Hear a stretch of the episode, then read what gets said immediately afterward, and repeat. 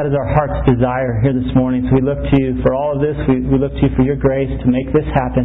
In Jesus' name, amen. All right, we're going to do a quick uh, summary overview of this series, just in case you haven't been tracking along. Some of you have been at different parts of this. Um, I myself have missed a part or two along the way, so I thought it'd be good to just do a, a flyover to see what we've been talking about, and then we'll uh, we'll just kind of hit this last one home here. But um, the whole series comes from uh, really, it sounded off of one verse, one final set of instructions that Jesus gave his disciples. And, and if you've heard one verse in this seven weeks, seven parts, you've, you've heard this one a few times. Anyone heard this verse at all? Anyone remember this verse? Got it all memorized there? All right. Speaking of memory verses, man, I don't know what's happening, but the bucket is tilted highly in favor of the women there. We got to get out there. I saw some rolls of pennies in there, and I don't know if those are legit or not, but uh, they are heavy for sure. Um, but anyways, Jesus said this: "All authority in heaven and earth has been given to me." That's what he said after the resurrection, as if people didn't know it by then. He had all authority. He said, "Therefore, go." And make disciples of all nations, baptizing them in the name of the Father and of the Son and of the Holy Spirit, and teaching them teaching them to obey everything I've commanded you. And surely I'm with you always to the very end of the age. So we've been trying to answer one question throughout this whole series, and that is what is a disciple? And how do we make disciples like Jesus commanded? And that's really been the, the theme throughout the seven parts. We're going to look at a quick review on that. Um, part uh, seven marks of a true disciple is one way to look at it. The seven series, seven parts of the series, or maybe seven marks of a true disciple. And you might remember some of them. Part one, we talked about counting the cost, about carrying a cross, about obeying His call. Some of the verses we looked at, one of the, the ones we hit home was Luke 14, 33, where Jesus said this, In the same way, any of you who does not give up everything he has cannot be my disciple. Jesus said there's some prerequisites if you're even going to get in the game of following me. And, and he was pretty serious about that. Part two, we looked at the idea of obeying his word. If people talk about, yeah, I follow Jesus, I believe in Jesus, you know, and everyone's got a different Jesus.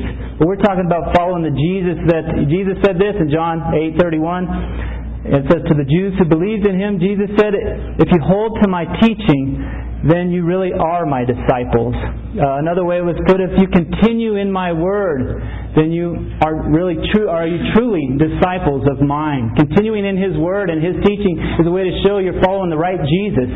And, and in the process, you become like Jesus. Part three, Tim talked about being a worshiper, that, that God is looking, the Father is looking for those who will worship Him. Not just workers, not just laborers, but those who will worship Him in spirit and in truth. I also think of the great commandment along this line that is to love the Lord your God with all your heart and with all your soul and with all your mind and with all your strength. God is looking. A disciple, a mark of a disciple, is a worshiper of God, one who loves God supremely. Uh, part four, we talked about being marked by Jesus' mission. You cannot be a disciple of Jesus if you have not taken ownership of His mission. And you have to have a compassion for those who have lost their relationship with God. And a disciple is marked by that. Part 5, Greg Miller talked about being marked by a love for fellow believers. Not just a love in general, but a love that plays out in a very practical way. Being attached, committed to a local church family where you can express the love that Jesus expressed to his disciples, laying down your life for another, for your fellow believers says that's how people will know you're disciples of His, by your love for one another. Part six, Jeff talked about kind of uh, marked by maybe an overcoming life, overcoming the devil, the flesh, and the world. In some ways, I would say it would be a life that is unmarked or unstained by this world. Are you living a life that is unstained by the world in which you're carrying out this mission? Uh, are you overcoming those things that would hold you back? And part seven we're going to look at this morning is that Jesus made it very clear a disciple of His will be marked by much fruit. We're going to look at that. What is fruit? What is much fruit? And how can we be marked by that? And so, um, as we get into those points about much fruit here, we've got four essential truths we're going to look at to, to help us bear much fruit. But uh, first, we're going to watch a video uh, in the Just Sow It campaign of, of a, a story of a person that I think would qualify for one who was marked by much fruit, one who maybe has had life a little harder, has life a little harder than you and I have on this very same mission. So let's just watch this video for a moment.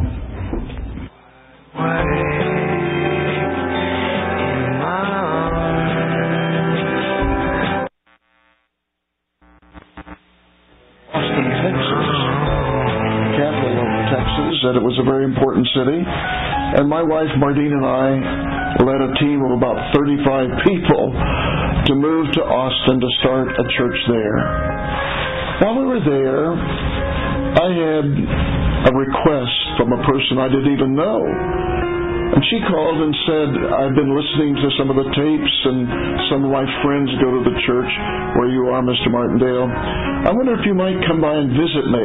And I said, Sure, I'd love to. And I went by, and that was my first contact with a lady whose name was Thelma. I don't even remember her last name. But it was interesting as I walked in to sit down next to Thelma, a person who was a paraplegic. She said, I'm sorry that I can't come to church, but someone would have to carry me if I did. So I don't go to church. But I'm very interested. I'm a believer. I have Jesus Christ as my Savior, and I really want to serve God and do some of the things that I know He wants me to do.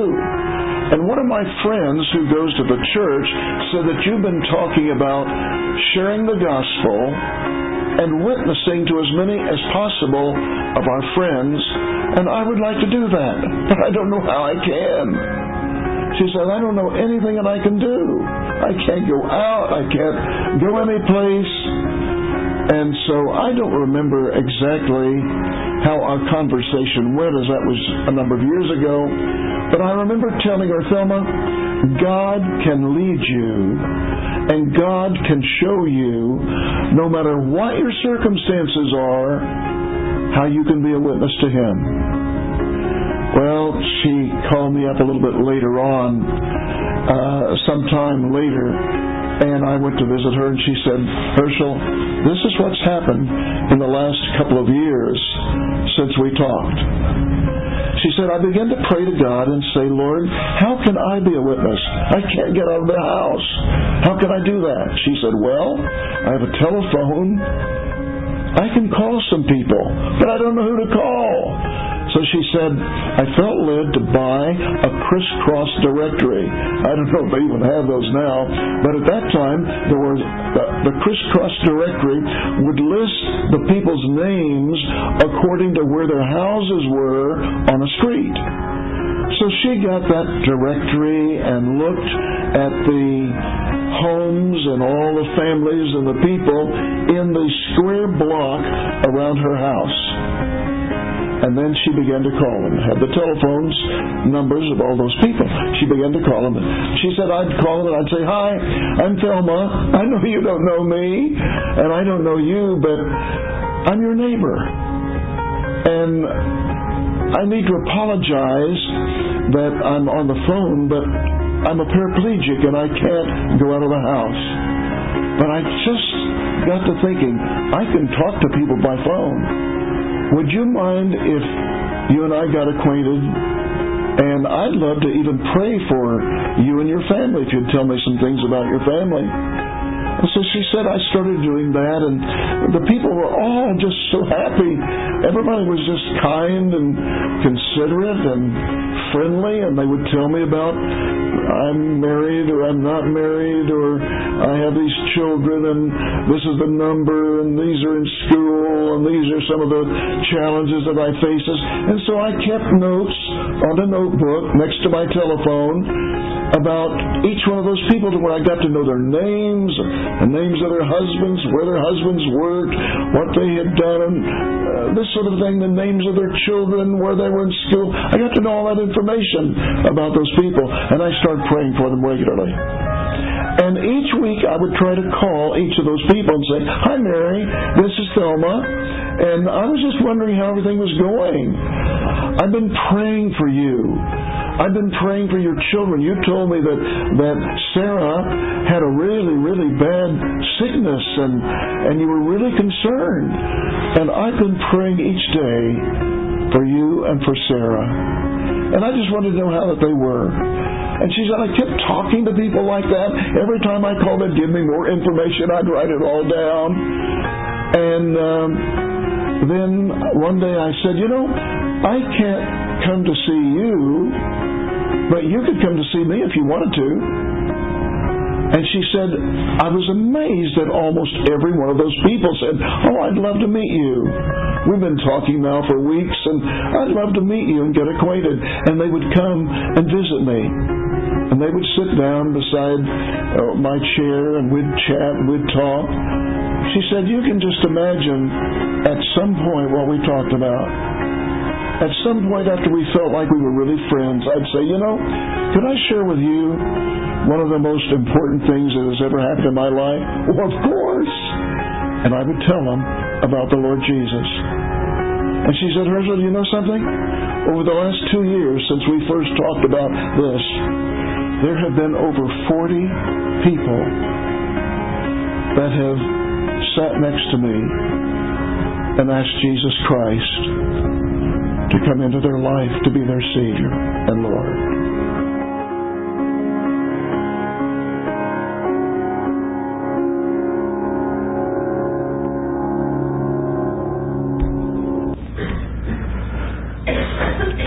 Right, so that's uh, I think a great example of, a disciple that God that was used to bear much fruit, show themselves to be a disciple of Jesus Christ. And so we're going to talk about that here this morning. Here on the next slide, we've got really this whole message on being marked by fruit. It really, a lot of it comes from this verse right here that Jesus said. He said, "My Father is glorified by this." That you bear much fruit, and so prove to be my disciples. Very challenging verse, very full verse, but my Father is glorified by this. Here's something that your Father is glorified by that you bear much fruit. And so prove to be his disciple. You know, there's a, a thing, a lot of challenging things. What does it? What does it mean? What is fruit? You know, what does it mean by fruit? You know, in a general sense, what do you think of when you think of fruit? Um, Anyone, any fruit? We got Zach. You probably know the difference between fruits and vegetables and other things. Where's Zach at? Yeah. Any any things you could tell us about fruit we need to know? Zucchini is a fruit. Zucchini is a fruit. Zucchini is a fruit. It has a lot of seeds too, right?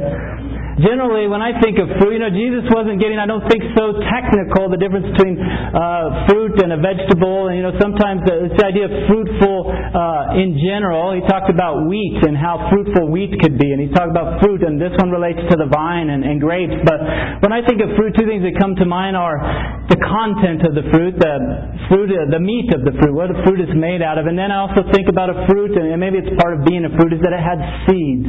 Maybe, maybe not. In this case, that is true. Uh, in the spiritual sense, that is true. In general, though, there's fruit with meat and with seeds. And when you think of some sort of a, I don't know, fruit that would be described as much fruit, what fruit comes to, to mind in, in your eyes? Related to meat or seeds? Either one. Let's let's hear it. Watermelon. Grape. Watermelon, grape, apple. Banana. Yeah. Bananas, I heard, has really tiny, tiny seeds, right? Who said banana? Yeah, Alan. Yeah, were you just saying that for fun, or do you know it?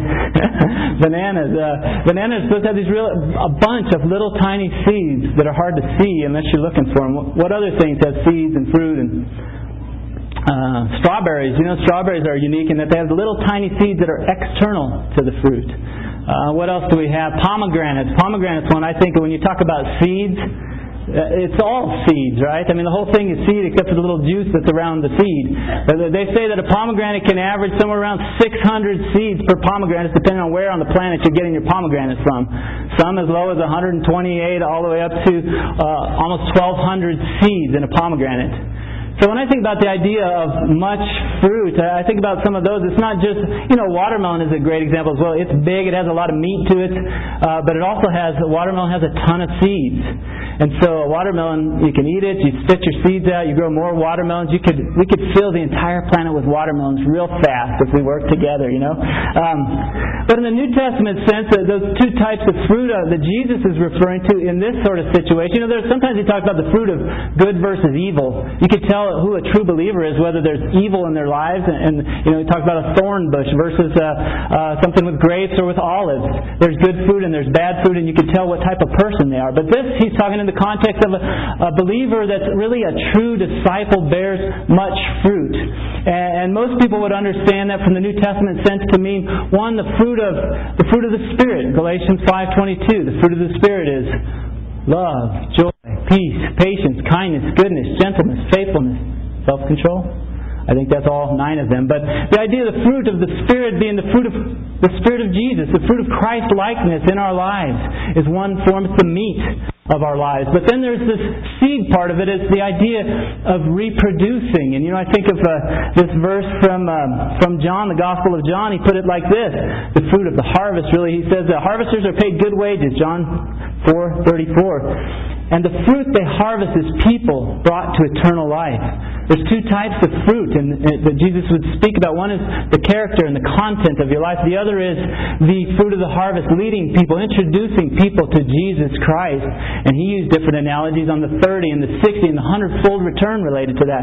And so those are the type of fruits we're going to talk about. And we're going to, what does it mean not just to have fruit, but much fruit? You know, again, I think about, boy, if I wanted to pick a fruit that represented my spiritual life, what would it be? You know, I think the pomegranate would be a good one. You could reproduce, say if you, you know, just said you had a thousand seeds, one pomegranate seed could potentially, minus attrition and pest and other things, could have a thousand-fold return on it. That's a big deal. A couple iterations of that, and you get to a billion and a trillion real fast. Talk about much fruit. Um, but we're going to look at, you know, the, the next. Let's see what we have after much fruit. Um, what does much fruit mean? Yeah. So. Um, Again, what does it mean, much fruit? That's what we're going to talk about here. Three errors to avoid, real quickly, as it relates to this concept of fruit. Already, if you've heard about teaching, uh, the teaching of fruit and leading others to Christ and character, I think there's three natural responses to this, and you might be experiencing one of them right now. The first error we have to avoid is uh, who are you to define fruit like that? I don't like your definition. It, it kind of annoys me that you would say that's fruit that was Jesus was talking about. And if you have that sense in your heart right now, this message is for you. Uh, and so, so are all the other errors as well. But um, there's another thing we can add. That's redefining fruit. It means something else that's not related to leading people to Christ or Christ-like character. It's got to mean something else because by that definition, I don't know how, how much fruit's going in my life. The next error to avoid is undervaluing fruit. We can say, ah, what's the big deal? Evangelists, they lead people to Christ. I do other things. That's that's their gift, and, and this is mine. We can undervalue it, and and and I think we have to be careful that it, you know, who cares? What's the big deal? But Jesus says something very strong. He says, this would prove, this gives proof that you're my disciple. I think we have to watch out in a world where everyone's defining, I follow Jesus, I'm a Christian. Yeah, everyone's got their own definition, but when you look at Jesus' definition, which this whole series has been about, uh, sometimes our definitions do not overlap with his definition, and he says, here's something that will glorify the Father and prove you're really connected to me. Beware of undervaluing fruit. The other error that we can make is overvaluing fruit. We get fruit somehow God graciously works in our lives, maybe to lead others to Christ or something like that, and we can get arrogant. We can think somehow we were involved in more a part of that process than we actually were. And usually when we get arrogant, God comes along and puts the smack down, and anything that related to fruit will stop and dry up for a while. Or it will be fruit. Uh, A.W. Tozer said sometimes we get fruit with wrong motivation. It's like an apple with a worm in it it kind of looks like fruit, but there's, it's not going to have lasting value. We have to watch out for this. Hosea talked about in Israel, the error they made at the time was, as their fruit increased, so did their altars, so did their sacred stones. They began to worship this fruit that wasn't even from them, it was from God, but they worshiped this fruit. We have to watch out for all three of these errors. Each one of us can be prone to one of them or some combination of them. Don't try to redefine fruit, and don't undervalue it and don't overvalue your part in it. Don't become arrogant. And we have to each watch for this. But the question that all of this morning is based on is this. You know, I don't know what fruit has been like in your past. I don't know if you have a history of leading a bunch of people to Christ in high school or college or as a young married couple or some other phase of your life. Or I don't know, some of you maybe have never led anyone to Christ and you know it. And it's kind of this, this you feel this nudge in your heart related to that. I think we need to set all of that aside, and the point of this morning is to say, would you like to bear much fruit? Do you want to bear much fruit to glorify your Father and prove that you're a disciple of Jesus? That's the question that you need to answer. Do you want to bear much fruit? Because we're going to look at four, four vital truths, four essentials to bearing much fruit from Jesus' teachings. These are His words, not mine. And but but my question is, do you want in? Because I do. I want to bear much fruit. And I know I can look back at different phases of my life and go, wow, that was really fruitful, and um, God was very gracious in that. I want to be fruitful today and now. And I hope you do as well. And if you don't, I hope you bear with these next four points. Let's look at this next verse here. Jesus said this. Here's one of the ways that uh, a necessity, a vital truth we need to apply to our lives to bear much fruit. He said, I am the vine and you are the branches. He who abides in me, and I in him, bears much fruit. For apart from me, you can do nothing. The first point is this you, a disciple must abide to bear fruit. We must abide in Christ to bear fruit. What does it mean to abide? What is? How do I do that? What does that mean? Um, uh, a few other ways to look at it. I like the. Um, I think this is the Message Bible. It's put like this. It's phrased like this. I am the vine, you are the branches.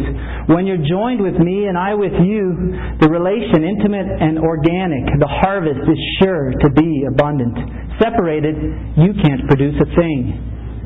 When you're connected with Christ, there's a promise in an intimate and a close and an obedient relationship Fruit is inevitable. Fruit is promised. Much fruit is promised. But how do we abide? You know, abide is not a word that we use a lot. You know, it's like someone gonna you know you're gonna move in a bunch of guys move, moving in together. Hey do you mind if I abide with you for a while? That'd be really cool. Get a 12 month lease to abide together. Um, we don't use that. Some abode. It relates to the same word abode you know inviting someone to your humble abode. Same idea. Other other ways it's phrased in the Bible is to remain in. Uh, I love how even the, the Living Bible sometimes says to live in vital union with to live in vital union with you live in vital union with Christ, you are promised to bear much fruit. Uh, I think of another phrase that's used in Romans uh, 11, 17. It just talks about um, when a branch is grafted in, that when you're grafted into the rest of the uh, the vine or whatever, that you you receive nourishing sap, and that you're nourished, and then things can happen in you and beyond you. When you're connected to Christ in an intimate and an obedient and a trusting, loving way, Things can happen in and beyond you. There's a nourishing sap that produces a fruit that is not your fruit, but it is His fruit. Um, another thing related to fruit, uh, same concept is the same idea of being filled with the Spirit. It's the same idea of abiding. If you're abiding in Christ, you are being filled with His Spirit. You're yielded to, controlled by His Spirit, and therefore His life can be lived in and through you. We're going to do a whole series coming up uh, in a couple of weeks just on that idea of being empowered by His Holy Spirit, living filled with His Spirit, and seeing the fruit that comes from that. When I think of an example of this, you know, what's a good example? I think of uh, Mary in the Bible. Mary, which Mary? There's a whole bunch of Marys to choose from. Not Mary, the mother of Jesus. I'm talking about Mary, uh, Mary of the Mary and Martha sisters. Do you know that Mary? Yes, I do. Okay, good. All right, that's the Mary we're talking about here. But I uh, love this passage as it relates to abiding. I think she's a great example of how you and I can practically abide, at least begin to abide each day with Christ. And says this about her, her sister. You know, verse 39, Luke 10, 39. She had a sister called Mary. This is Martha opened her home to him, previous verse. She had a sister called Mary who sat at the Lord's feet listening to what he said. But Martha was distracted by all the preparations that had to be made. She came to him and asked, Lord, don't you care that my sister has left me to do all the work by myself? Tell her to help me. Martha, Martha, the Lord answered, You're worried and upset about many things, but only one thing is needed. Mary has chosen what is better it will not be taken away from her. Only one thing is needed, Jesus said. She was busy preparing a lunch, probably for Jesus. She had invited Jesus into her abode. But Mary was in the same abode, and one of them was busy and distracted by all sorts of things, and one of them was sitting, abiding in, in Jesus' presence. I, I, like to think of abiding as uh, enjoying His presence and listening to His Word, listening to His voice. How has the abiding been going in your life? Have you ever sensed the presence of Jesus? through His Holy Spirit? Have you abided in His presence? Do you connect with Him and, and hear from Him through, your, through His Word when you read it? I loved how this maturity class that we went through spent several weeks talking about getting in the Word in such a way that you're not just doing your dues and checking things off, but you're connecting with the person, with Jesus Christ, who has instructions from you that might come from the very thing you read that day. And then you carry that connection all day long as you walk in step with the Spirit. And that is abiding. And Mary's a great example. And I've been trying to get back to that myself recently, even through this maturity class that we did. And I've just found that a sense of that nourishing sap filling me up again and God wanting to do things in and through me in ways I've seen Him do that before. But we've got to be abide. You, you must abide if you want to bear much fruit. And there's a promise to that, attached right to that. If you abide, you will bear much fruit. It's a promise available to you and I. Look at this next verse. Truly, truly, I say to you, unless a grain of wheat falls to the earth and dies, it remains alone. But if it dies, it bears much fruit. A grain of wheat falls to the earth and dies. If it doesn't do that, it remains just alone, a single seed. But if it dies, it can bear much fruit. There's different returns. I was trying to Google uh, some some seeds and weeds and things like that, and I'm not a weed expert, but Jesus was not necessarily trying to be a weed expert when he said, "Hey, by the way, one grain can have a a 30-fold or a 60-fold or a 100-fold return. I looked at different sites of, of grain yields, and from you know 30 to 40 to 50 depends where you are, what type of grain you're you're using there. But the the point is that when seed dies and is planted, it, it bears much fruit. In some ways, Jesus was speaking of his own life here. Let's see. Um, you know, he was speaking of uh, how he would die, and because of his death, many would become alive. Many seeds would be produced from that. But in the same, he follows it up by saying, uh, "And you got to follow me." If you're going to be my servant, you've got to follow me into this. And we must die to ourselves in such a way that we can bear much fruit. And dying to ourselves in this context, you know, the verse is directly related to that. Let's see if we got the next, the points related to that. Um, they say things like, uh, let's see these verses here. Uh, it goes on to say, the man who loves his life, verse 24, right after this, this man that loves his life will lose it, while the man who hates his life in this world will keep it for eternal life. We must die to our selfish and, worldly desires that would distract us uh, from living for Him. Things that would prevent us from abiding in our relationship with Him. The context is, again, in living in the world and self. Um, I think of a few thoughts like we can't live, you can't live a worldly life and bear heavenly fruit. Many of us want heavenly Christ-like fruit, but you can't do that if we're, we're living in worldly lives. Um, I think about the idea that you cannot live, a, you and I cannot live a life that's all about us, all about my preferences, my needs, my like, me, me, me. But somehow I want to bear a, uh, a fruit of a life that's all about Jesus. That only fruit, that fruit only comes from a person who is living a life that is all about Jesus. You can't have both. We cannot have both. Though we might want that, though we might think we're doing that, Jesus said that's not how it works. Uh, I think of the old saying, some of you might have heard the saying before, of that person is so heavenly minded that they're of no earthly good. Have you heard that before? They're so heavenly minded, they're of no earthly good. But, you know, I don't know that we have that problem around our culture that much. I think that the problem we have is a little more, probably flip a few words around, but they're so earthly minded, they're of no heavenly good. We get so caught up in the things of this earth. I would say earth not accidentally. Things like living to be green, things about being organic, things about so many things that we're concerned about in an earthly way that I believe is going to prevent us from bearing heavenly fruit. Because we're so earthly minded, how can we bear heavenly fruit? And, and, Jesus warns against that. And He said, here's the way. You must die in order to make this happen. Um, there's an example in the Bible that uh, I think is a good example to us. It speaks of Lot. You know how Lot lived in the city of Sodom and Gomorrah. And um, it says this of Lot, even in the New Testament, 2 Peter chapter 2 puts it like this about how God is able to rescue people even if they're in an environment that's going to get judged like Lot was. And it says, If he rescued Lot, a righteous man who was distressed by the filthy lives of lawless men, for that righteous man living among them day after day was tormented in his righteous soul by the lawless deeds he saw and heard. But if this is so, the Lord knows how to rescue godly men from trials and to hold the unrighteous for the day of judgment you know, Lot was living in this environment. Sometimes, you know, we can think he, he made a lot of mistakes. You read his story, you go, what a, what a messed up guy. But somehow God, through gracious eyes, said, you know, Lot was living in a world that he was tormented by. All the sin that was going on all around him. And the question I have for you and I, are you living lives where you go, I hate my life in this world. I'm tormented by all the sin and yuck that's going on all around me. Or are you living a life that's pretty darn comfortable and you kind of don't mind all that? And I'm afraid, again, we want to bear much fruit, but we're facing the same temptations here, men and women, of, of living a life that is comfortable. I'm reminded of the words from a song. Uh, uh, some of you know Newsboys, great uh, old old rock and roll band. Uh, no, good old Christian band there. But they have a song. One of my favorite songs is one called "Lost the Plot." Some of you might know that song.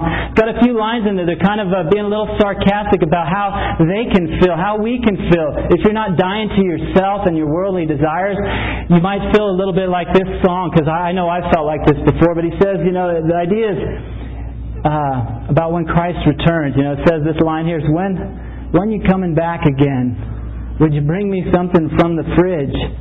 Heard a rumor that the end is near, but I just got comfortable here. Sigh, let's be blunt. I'm a little distracted. What do you want?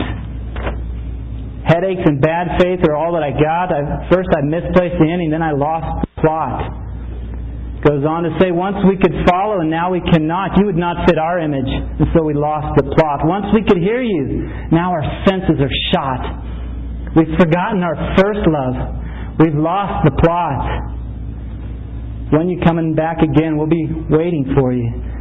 When you coming back again, we'll be ready for you. Maybe we'll wake up when. Maybe we'll wake up when you come back again. Finishes the whole song with that apathetic attitude of, when you come back again, would you bring me something from the fridge? Heard a rumor that the end is near, but I just got comfortable here. Men and women, we've got to watch out. Our spirits go, I hate this place. If you're a new creation, a follower of Christ, you, in your spirit you go, I hate this place. It is tormenting me. And our flesh goes, it's not that bad. I could get used to this. I like these things that this world has to offer. But you can't you can't do both. One of them will lead to a life of much fruit and one of them will not. One of them will prove to be a waste eternally thinking. And we've got to watch out for that. And so the next verse we're going to look at here is a parable that Jesus told about, um, some of you know it, uh, known as uh, the parable of the sower and the seed. It's in many Gospels. We're going to look at some of the parts of this from from the account of uh, Luke here. But it says this, uh, one of the phrases there, to go on their way, they're choked with worries and riches and pleasures of this life and bring no fruit to maturity. You know, a disciple must mature to bear fruit. You must mature if you want to bear fruit. Other uh, versions uh, render this You'll be unfruitful. You will not produce anything beyond this. The fruit does not go to maturity. We must watch out for that. We must be mature to bear fruit. The whole uh, maturity series, um, you know, was talked about habits. Maturity is, is a habit. You, maturity comes from your thinking is in line with God's thinking, and that leads to choices that are in line with God's choices, which leads to actions and, and character and habits and all that leads to a destiny that we will reap one day. But um, but we've got to be maturing, and, and it's again, maturity is not about aging. You know, in, in life, you get older, you know, they say, well, that person is just more mature. It's a nice way to say they, they're getting older. They're adding some gray hairs. Their body's not doing the same as it used to do. But spiritual maturity is not the same as aging. Spiritual maturity is a lot more like exercise. And you know what? You could be 50 years of being a Christian and you could be less spiritually mature and exercising and living it out as a Christian who is one year old in the Lord and they're obeying what they know. You know, spiritual maturity is not about what we know. We spend a, a, whole lifetime filling our brains with knowledge. We live in a culture where you can fill your brains with all sorts of things about the Christian life, but we must not confuse that with spiritual maturity. Are you exercising and obeying those things from the Bible that you know you should do? Because that's what spiritual maturity is about. And, and sometimes maybe we we had better habits. We were more spiritual. It's more like exercise. Again, it's like when you're younger, we could be more spiritual, more fit. I think about high school. I was looking back at some of my old track and field days, and I remember one time I ran a two-mile race in uh, 11 minutes and 19 seconds which if you don't know anything about running, that's fast. That's super fast. No, it's not that fast. that breaks down to about five minute miles, a little over five minute miles. You know, it's not quite the dream mile. It's a dream mile plus one, one uh, point five seconds, you know, whatever. Um, but for me, that's fast. If I tried to run five minute miles today, two of them, I would die. I would die. I would die well into the first mile. You know, that's physically fit. About back in the days, one of my in my flesh, one of my claims to fame that I highlighted a lot was I could dunk a basketball. You know, I had the ability to palm a basketball, which is a good start, and then I could jump up to the rim just high enough to where you could kind of flick your wrist. And we called it a, a Larry Bird dunk. I don't know if you guys know Larry Bird, but uh, he kind of had the white man's disease like I have, and uh, but I could get up there and I could throw the ball down. Nowadays, when I try to jump, I, I don't even I don't even think about getting on the rim. I, I think I would rip my rib cage cage in half. I, ah! So I did grab the rim the other day. I've been getting in shape. I grabbed the rim. It was at my father-in-law's house. It was a adjustable rim. It was down about eight and a half feet. Man, it was, it was good. But uh, but anyways, when it comes to spiritual maturity, it's all about not not about then, not about in the past. Not it's about what's going on now. What things are we exercising in now?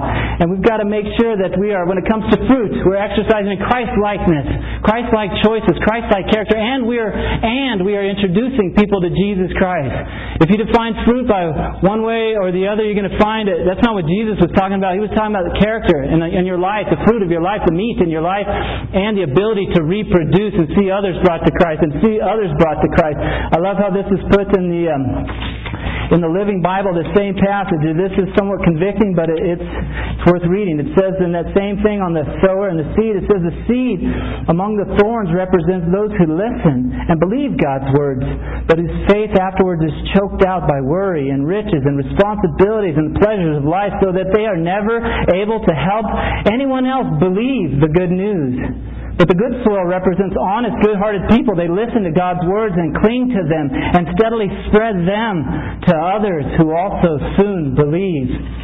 Men and women, if we're not maturing, we can never lead another person to Christ that's going to bear reproducing fruit either.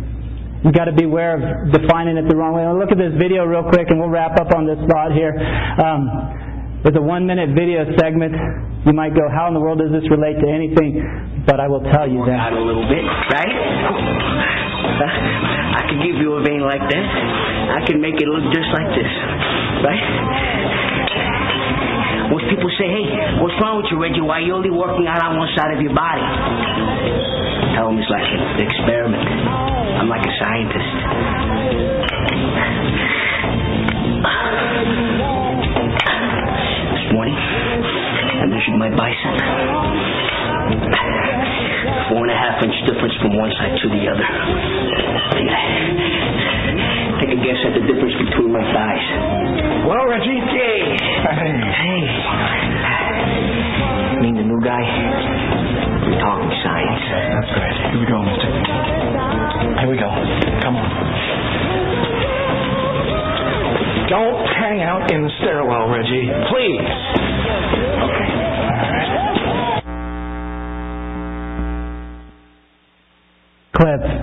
the movie, I don't remember anything about the movie. It's one of those M. Night Shyamalama movies, um, whatever. You know, uh, I don't remember th- anything about it but that one clip. I'm a scientist, you know, I like that idea, you know. But it reminds me of this subject here when we define fruit of Christian lives. You know, I think one side of us, we, we go, look at this. Ah, look at the vein, you know, we're, we're pumped on one side of our body and the other side is scrawny. Scrawny. Any one of us lived a life, we walked around looking like that, we'd be embarrassed. But unfortunately, if we saw things through spiritual eyes, that maybe God sees things, we might realize we, we might be pumped on one side and really scrawny on the other side. And that's not a disciple of Jesus because the scrawny side is actually the side where Jesus says you're supposed to be bearing much fruit. A sign of following me is not a scrawny little side when it comes to witnessing. You know, Bill Bright wrote a book years ago called Witnessing Without Fear. And his organization, Campus Crusade for Christ, they found in some of their surveys that uh, up to 98% of Christians in the world would say they were either lacked confidence or fruitfulness in sharing their faith. 98% of the Christians in the world, back when he wrote the book, and I, I don't think it's gotten any better. That means there's a lot of people that are really scrawny on one side of their lives. And, and are we any different? We might think we are. What's going on in your spiritual life? The problem here, I've got a little soapbox I'm going to close on here, but it's the idea that we're kind of getting pumped about other things in life. There's so many causes out there. There's so many good causes, you know. Um, there's things uh, from, and I'm all for, we partner with uh, an agency called Alternatives Pregnancy, and they're all about giving alternatives to people who are thinking about abortion. And it's a great, great organization, and many lives are saved that way. We partner with, uh, there's people that we know that. Um, have adopted others for the sake of, you know, just maybe they can't have kids or something. That's a great, great cause. And there's things out there, maybe some of you, you know, you think you, you're getting pumped about some things. There's dietary concerns, there's health issues, there's all sorts of things that we're getting. It's kind of like we're, we're like that guy. Uh, I'm a scientist. You know, we get these things we're pumped about living a sugar free life, living a gluten free life, living on cattle that is grass fed and grass finished, living the lives where we got range free chickens We've got to have range-free chickens, right? We're, living a life where we're so consumed about earthly and natural and organic things that I, I think we're missing something that's much more important. You see, um, we all got our causes and our soapboxes, but um, and we're, I'm seeing it more and more. There's a trend more and more in our society of people on Facebook spouting out about their opinions on this and that, and maybe there's even some facts thrown in, but we're pushing them on other people. It's not just about what's good for me; it's about why aren't you doing this? People are judging other people all over the place, and I, I, I we've got to be reminded, man. When when it comes to bearing much fruit, glorifying the Father, being disciples of Jesus Christ, there is only one cause that He gave His blood for. There's only one cause He died for. There's only one cause He told His disciples to live for. There's only one cause that can save a soul from perishing in hell forever. Are you living for that cause? Are you pumped about that cause? Are you getting passionate and personal about that cause? Or are you getting fired up about other things that are popular in this day and age? There's people going to hell, men and women. When's the last time you shared your gospel, the gospel as passionately as that secondary issue. When was the last time you shared it as personally or persuasively as some other little thing in life? We've got to get back to the one cause that Jesus gave us, men and women. That's what the series has been all about. And I hope you're not defining fruit differently. I hope you're not downplaying it or exalting it, but we've got to get back to the cause of the gospel if we want to bear much fruit. The last point we'll just leave you with so I can say we hit all four of them is just um, a disciple must ask and believe God to bear much fruit. We've got to be asking for all these promises. The verse here where Jesus said, Hey, look, if you remain in me, you're abiding in me, and my words are in you, ask whatever you want. If you're synchronized with me, ask for whatever you want. See, what's the next verse he says? And by the way, here's what my Father is glorified by much fruit. Hint, hint, hint. Why don't you ask me to bear much fruit? Why don't you ask me with help abiding? Why don't you ask me with help dying to yourself? Why don't you ask me to help in maturing? Because it's to my Father's glory that you bear much fruit. We need to be asking for that, men and. We need to be praying for that. We need to be asking God. And, and I think you'll be surprised at how easily God will answer that request for um, bearing much fruit. Last night I was here just working on my teaching. I thought, you know what, I'm going to throw the garage door open here. Uh, I sit in there all the time finishing up PowerPoint, trying to do some practicing. And I thought, you know, Lord, you say ask, and you'll answer. It'll be given to me. And I said, Lord, ask me. I, I want an opportunity to share about you. Uh, I've sat in that cafe a number of times and never really had an opportunity to share with someone, even while I'm there working on a teaching. But I had the door open, and probably four people came in and examined our building and stuff. But one guy came in, stayed here for about 40 minutes, uh, and I talked to him. I shared my testimony. I shared the gospel with him. He lives. He's probably the closest person to our church. He's in one of these houses there. I don't know which one. His name was Will, and I was just amazed that you know Jesus said, "If you ask, it will be given to you." And if we want to be bearing fruit, you want to share your faith, ask. And believe that He'll give it to you. You know, I think at one point He talked to these blind men and said He would heal them. But he, and He asked them this Do you believe that I'm able to do this? That's a question you got to answer. He knows your heart. It's real clear He wants us to bear fruit. It's real clear He'll, he'll give it to us if we ask. But do you believe He's able to do that in your life? Use you to introduce someone to Jesus Christ? Use you to baptize and teach them to obey everything that He commanded so that they can reach someone for Jesus Christ? And I believe he, he wants to do that. I believe that that's our vision. This whole Envision series is what is a disciple of Jesus and how do we make them? And, you know, God's vision for us as a church is that we should reach the world with Jesus, with the gospel, through multiplying disciples. That we should reach the world one life at a time not worrying about all these secondary issues. Those are great things. There's people that have serious health concerns. And yet I know people that still work to find common ground. So like Paul said, they can win people to Christ. Not develop some niche fad uh, thing that they can get pumped about and get excited about and put on blogs, but that they can communicate the gospel to people. We need to be doing this so that we can reach the world one life at a time and one world in our lifetime. Let's just pray.